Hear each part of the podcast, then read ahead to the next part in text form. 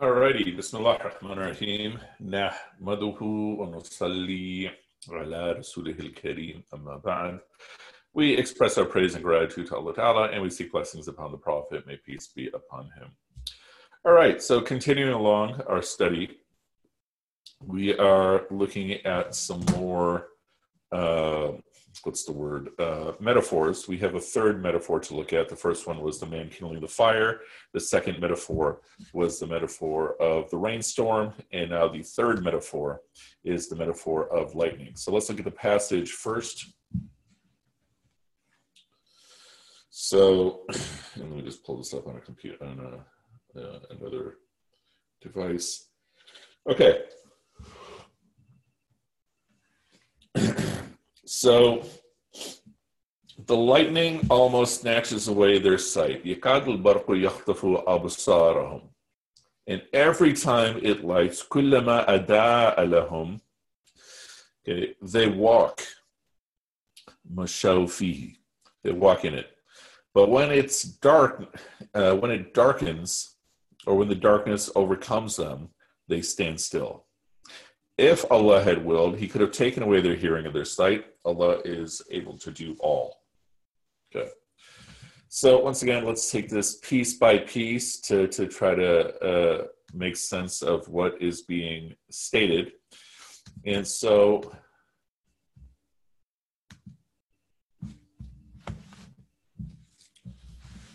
So this is now I uh,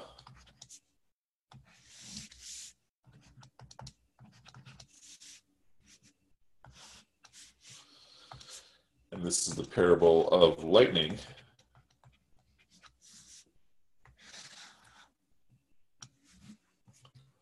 Uh, I don't know why there's this lag, but um, in any case, so once again, piece by piece. The lightning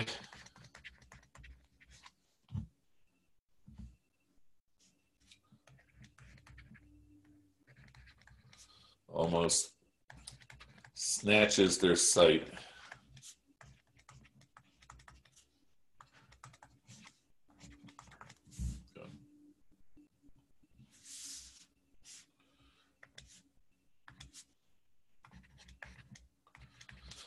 When it, what does lightning do? When it uh, flashes, when it flashes,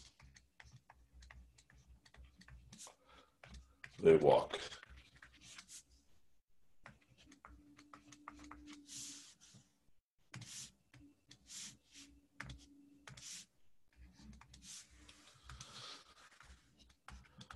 When it is dark, they stand still.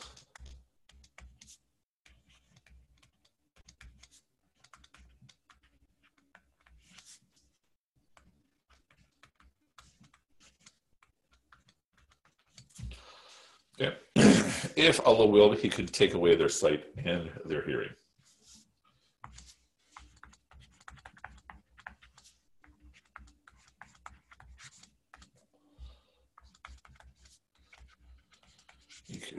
Remove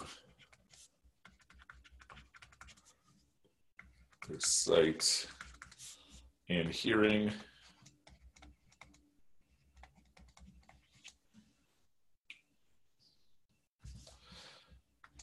He can do all.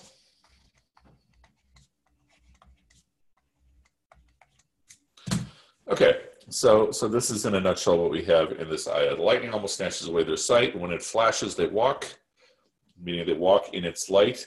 When it's dark, they stand still. But if Allah willed, He could have removed their sight and their hearing. Allah can do everything. So that is in a nutshell the third metaphor. So, so again, try to visualize the situation. Here you are in the middle of a rainstorm. It's complete darkness and then these people are sticking their fingers in their ears like children, you know, hoping to make the thunder go away. And they're not moving until the lightning flashes. and you've all seen that happen, right? Where the lightning flashes so bright that everything turns white for, for a split second. And then it's as bright as day, and then it's dark. And so, why do they walk? you know, when it flashes, and why do they stand still when it's dark again? What would be the reason? Any guesses, thoughts? They can see where they're going. Yeah, that when the light flashes, they can see that their next step is safe. When it's dark again, they don't know if their next step is safe or not, so they just stand still. And so then the question becomes what if Allah takes away their sight and their hearing? What would they do? They would just absolutely stand still, perhaps paralyzed with fear. So, so of the three parables, so we had, or of the three metaphors, we had parable one, which is the man kindling the fire.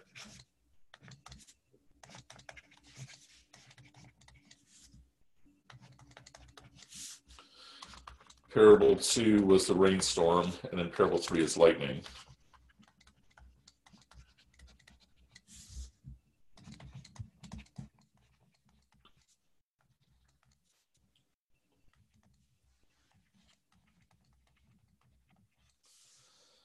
Essentially, this parable was about guidance. Yesterday's parable was about fear. Today's parable is about trust. So these people are trusting lightning, which can kill them. And so yesterday they were fearing thunder, which cannot hurt them. And today they're fearing lightning, which can provide some light, but it is essentially something that can also destroy them. And so, in the same way we raised the question yesterday that, all right, why do you fear what you fear? And you want to evolve from fearing things that can't hurt you to fearing uh, to fearing things that can hurt you. That makes much more sense. And then, by extension, fearing the one who controls those things that can hurt you. Meaning, the spider is coming along. At one level, I might be fearing the spider, or my fear is in Allah who's controlling where the spider is going to go. Allah Ta'ala is deciding is the spider going to bite me or not. And so, likewise, with trust, we want to evolve from trusting something that is harmful to trusting something that's beneficial to trusting Allah. So, in the same way we had this evolution of trust yesterday, we have, or evolution of fear yesterday,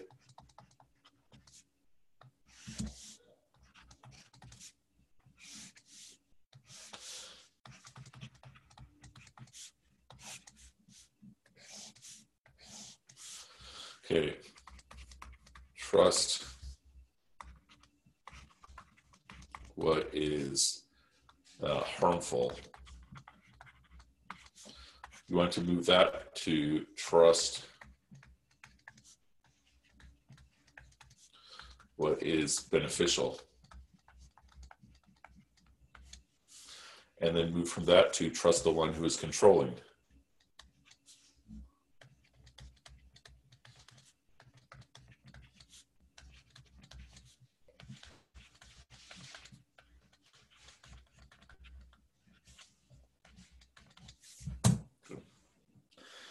That's the evolution we want to we want to go through. Again, in terms of concept, very easy. Practice may not be as much. And then how do we do this? The same process. how do I go from here to here? From from this first part to this first first part to the second part. This is more more of a rational process. Meaning I have to determine okay is this source that i'm turning to beneficial or not? So one you so people are always hearing you railing about the issue of celebrity preachers. And as an institution it's not going to be anything we're ever going to escape because as long as there's media there's going to be celebrities and as long as there are celebrities there's going to be celebrity preachers. And and i know enough of these people behind the scenes to know that some of them are angels and some of them definitely are not right but the point is that whatever I'm taking from them, I have to evaluate. Is this truly benefiting me? Or am I just consuming knowledge, almost like it's a type of entertainment? And a way to evaluate that, how is this changing me? Okay. Am I changing in tangible ways, in measurable ways for the better? Or am I just taking this in almost like a self medication that, you know, this just makes me feel good about myself without actual conscious change? And then here it's a rational process plus increased devotion, increased obedience.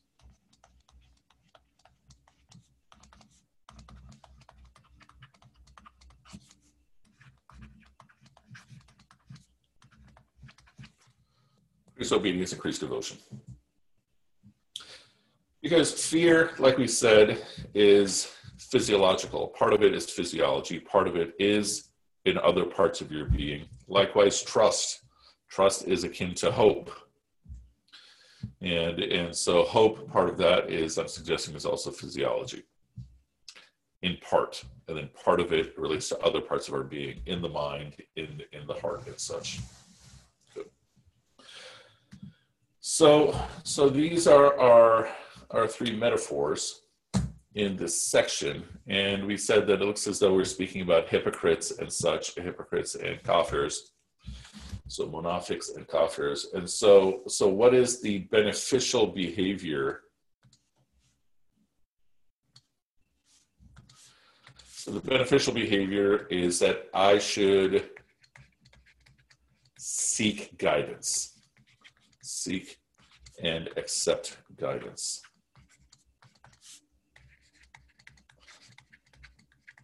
I should find myself, I should try to make myself thirsty for guidance. The issue with, with belief is sometimes the guidance comes from the type of people that we don't like. They might be upright people, but that's not my cup of tea. But they are also often very important sources for guidance.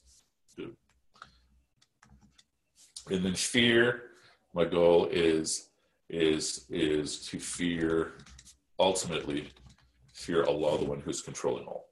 Okay? And I, I don't speak of this as a negative. And then my trust is trust in Allah.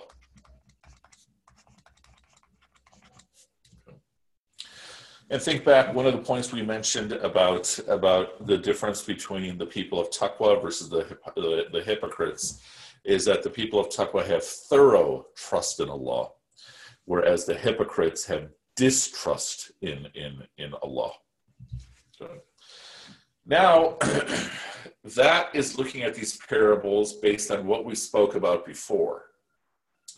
Now we're going to look at these parables very briefly to, regarding what's going to be coming in just a moment in the next passages. So, so one thing to think about, uh, especially in the context of parable number two is speaking of being a Muslim in 2020, you know, this calendar year, 1441.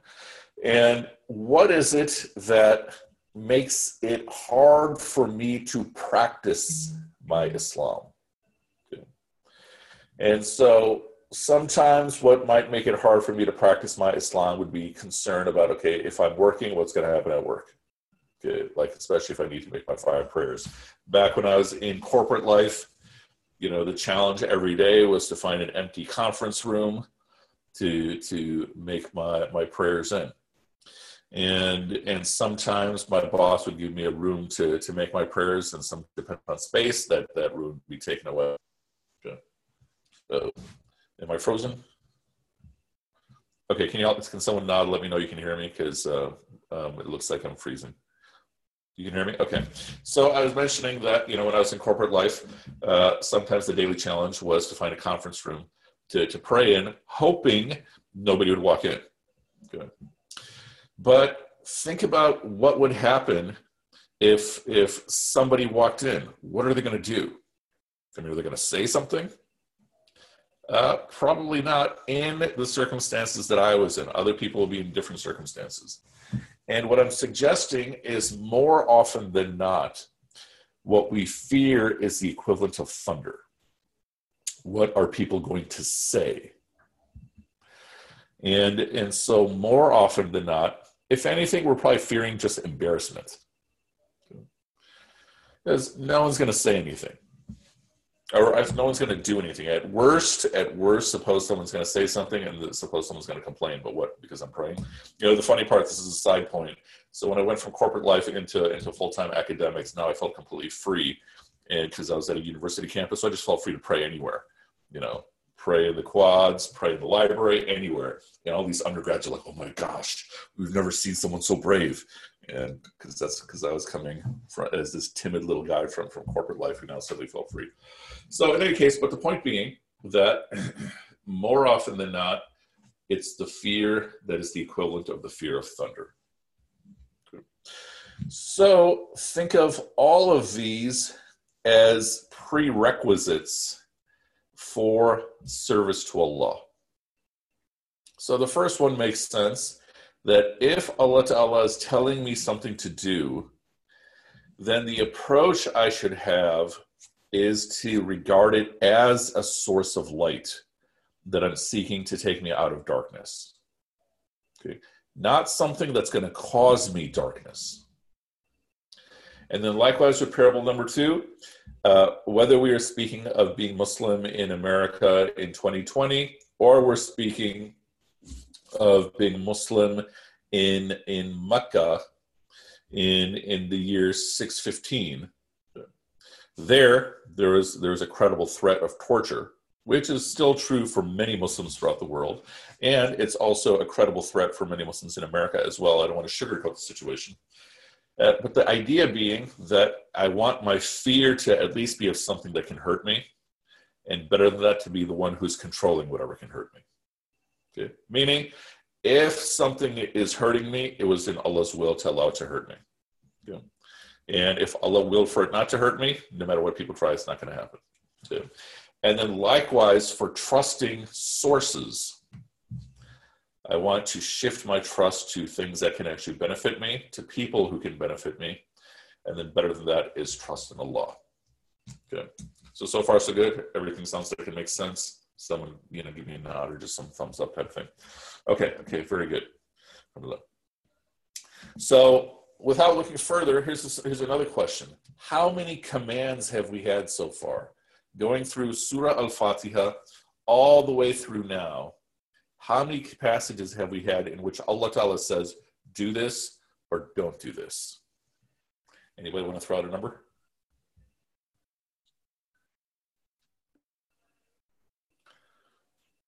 I'm not 100% sure, but I want, like, from recalling, it seems like it was more description of groups rather than what to do.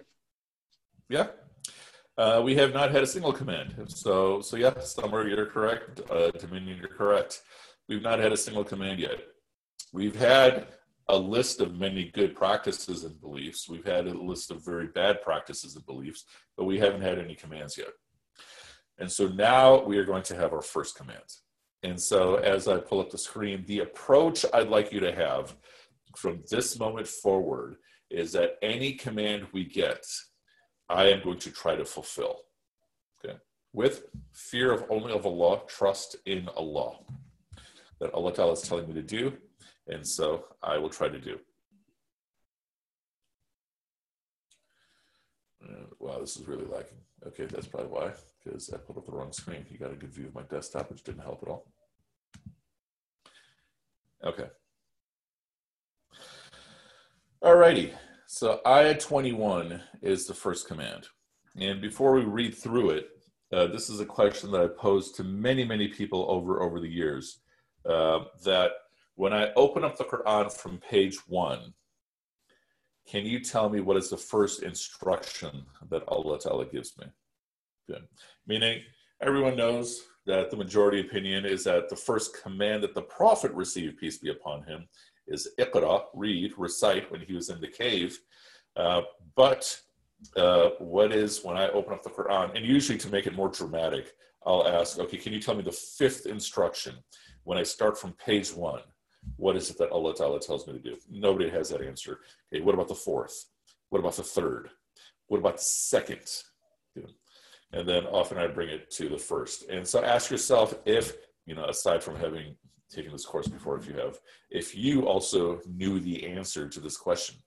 Simple question that when I when I open up from page one, what's the first thing Allah Ta'ala tells me to do? And I've asked this question, no example, no exaggeration, to a couple thousand Muslims, and uh, I think a maximum of five people have have known the answer, and including that, no, I should say five people, including people who at rapid speed went through the entire Quran uh, uh, until they found uh, uh, the answer. And so that's also uh, if you if you if you go along with what I'm suggesting, that's also giving us a, um, a statement about the condition of our community that we do have this abundance of knowledge that's available, especially on the internet. Literally, I just got off the, I was in a Zoom call with this attorney who's bringing me into this one case regarding a, a Muslim client. And he was talking about the sources he was, he was trying to find sources on Toba, on, on repentance. And, you know, he's telling you what he found on the internet, on YouTube and such. So we have this, this abundance of knowledge available, but basic questions, uh, most people can't answer. So it's kind of like we have knowledge that'll give you step B, C, D without doing step A. And this, this is why I do this course. Having said all that, the first command, Ya ayyuhannas, here, O mankind, O humanity, O people, budu rabbakum, be the worshiper of your Lord, okay. who created you as he created those before you لَعَلَّكُمْ تَتَّقُونَ So that you may get taqwa. Okay. So the very first command is be the abd of your Rabb. So let's talk about this. As is the case with any instruction in the Quran, the first thing you want to look at, of course, is who is the command to? This is all of humanity. So that includes me. So, first command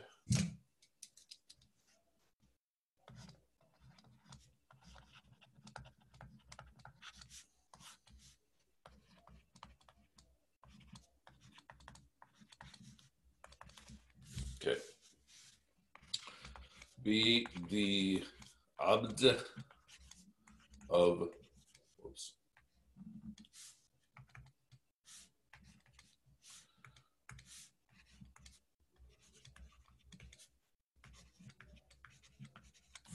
be the abd of your Rabb.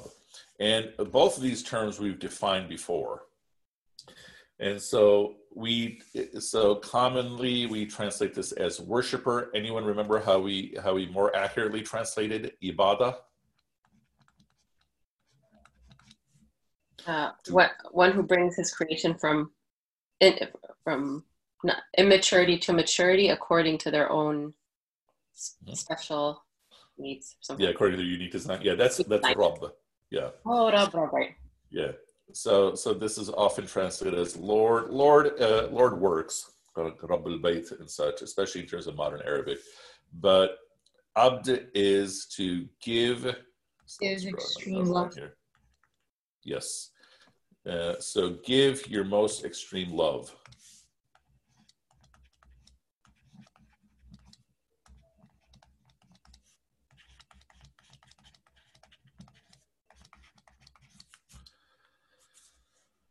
And so then, as, as Dr. Summer mentioned, uh, the one who takes you from immaturity to maturity, uh, maturity according to your unique design. And so I just, in simple language, I say your nourisher. Okay. So give your most extreme love, meaning complete loving surrender to your nourisher. So now the question is Okay, so there's the command. What is it telling me to do? So from this point forward, so whatever time it is, Chicago time, 3:24 p.m., I'm going to try to fulfill this if I'm not already. Okay. What do I change? What do I do now? Anyone? Like it would be easy if it said, "All right, go make your prayers," okay, or go give charity. Okay, that's uh, that's a little bit more specific. What is this telling me to do?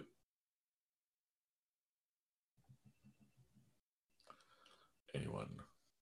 I want to say acknowledge, like acknowledge the one that acknowledge uh, acknowledge just being mm-hmm. uh, a worshiper of Allah. Okay. Or the yeah. love. And to be more intentional and more um, mm-hmm. take, uh, you know, engage in more preparation as we begin to pray. Um, just sort of becoming more God conscious, not just mechanically, but mm-hmm. internalizing that. Mm-hmm. Yeah. And the Sbi household is saying to trust him. Yes, uh, all of that. And so uh, let's see. What does that say? Bob says to be conscious. Yeah. All these things are, are, are part of this. And so, what are we saying here? To take on this consciousness, this disposition that, yeah, Allah, whatever you tell me to do, I am going to lovingly do it and I'm going to see it as nourishing.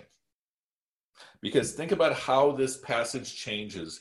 If instead of saying be the abd of your Rabb, suppose we said be the abd of your Malik.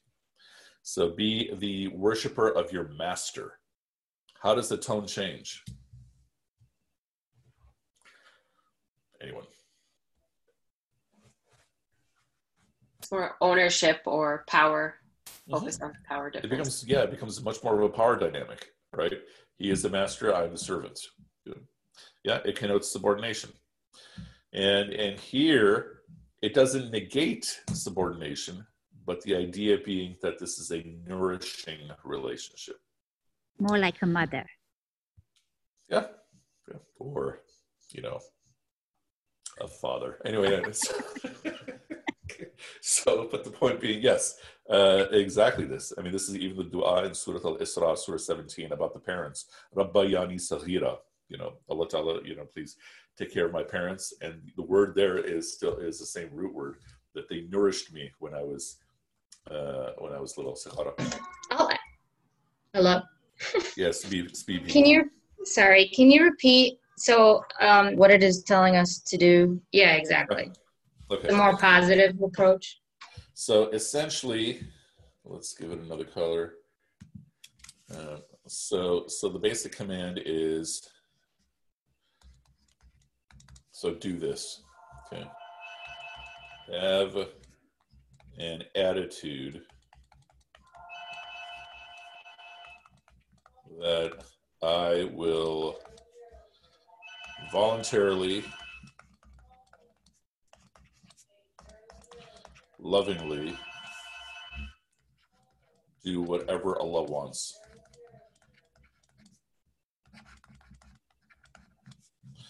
We're going to say prescribes. And I will see it as nourishing.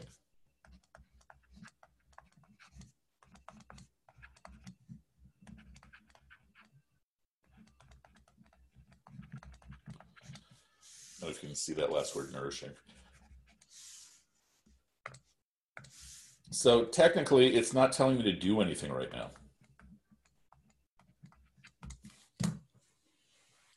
First, I'm being told to have a certain type of attitude, a disposition, a consciousness. That, Ya Allah, whatever it is you prescribe of me to do, I'm going to do, and I'm going to see this as nourishing for me. I'm going to see this as something that's going to make me grow. And so, whatever it is that appears, whatever it is that Allah Ta'ala sends forth in the rest of the Quran, obviously there's going to be issues of context. When does something apply? When does something not apply? But my default is whatever it is Allah Ta'ala tells me to do, I am going to do lovingly. And I'm also going to see it as beneficial for me. And so, of course, if Allah Ta'ala just said, be the abd of your master, then our approach would be whatever Allah Ta'ala tells us to do, we're going to do it lovingly. But here, when we're speaking from the perspective of Allah as Rabb, He is doing giving us these things as a means to grow. Grow primarily how? Closer to Allah. So, having said that, does it make sense that this would be the first command? I think it makes sense, right? You know, of all the things that could be the first prescription, it makes sense that this would be the very first thing that we're being told. This is setting the stage for for uh, everything else.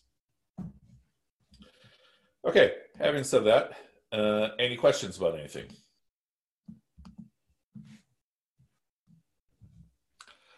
Anything at all? And so, once again, I'd like everyone to try to take on this attitude from this point forward. that this is what I'm going to try to do. And again, what is what else is going to be part of that? Some of it's going to be fear. Okay, what else is Allah going to tell me to do? Okay, and then correspond or override that with trust.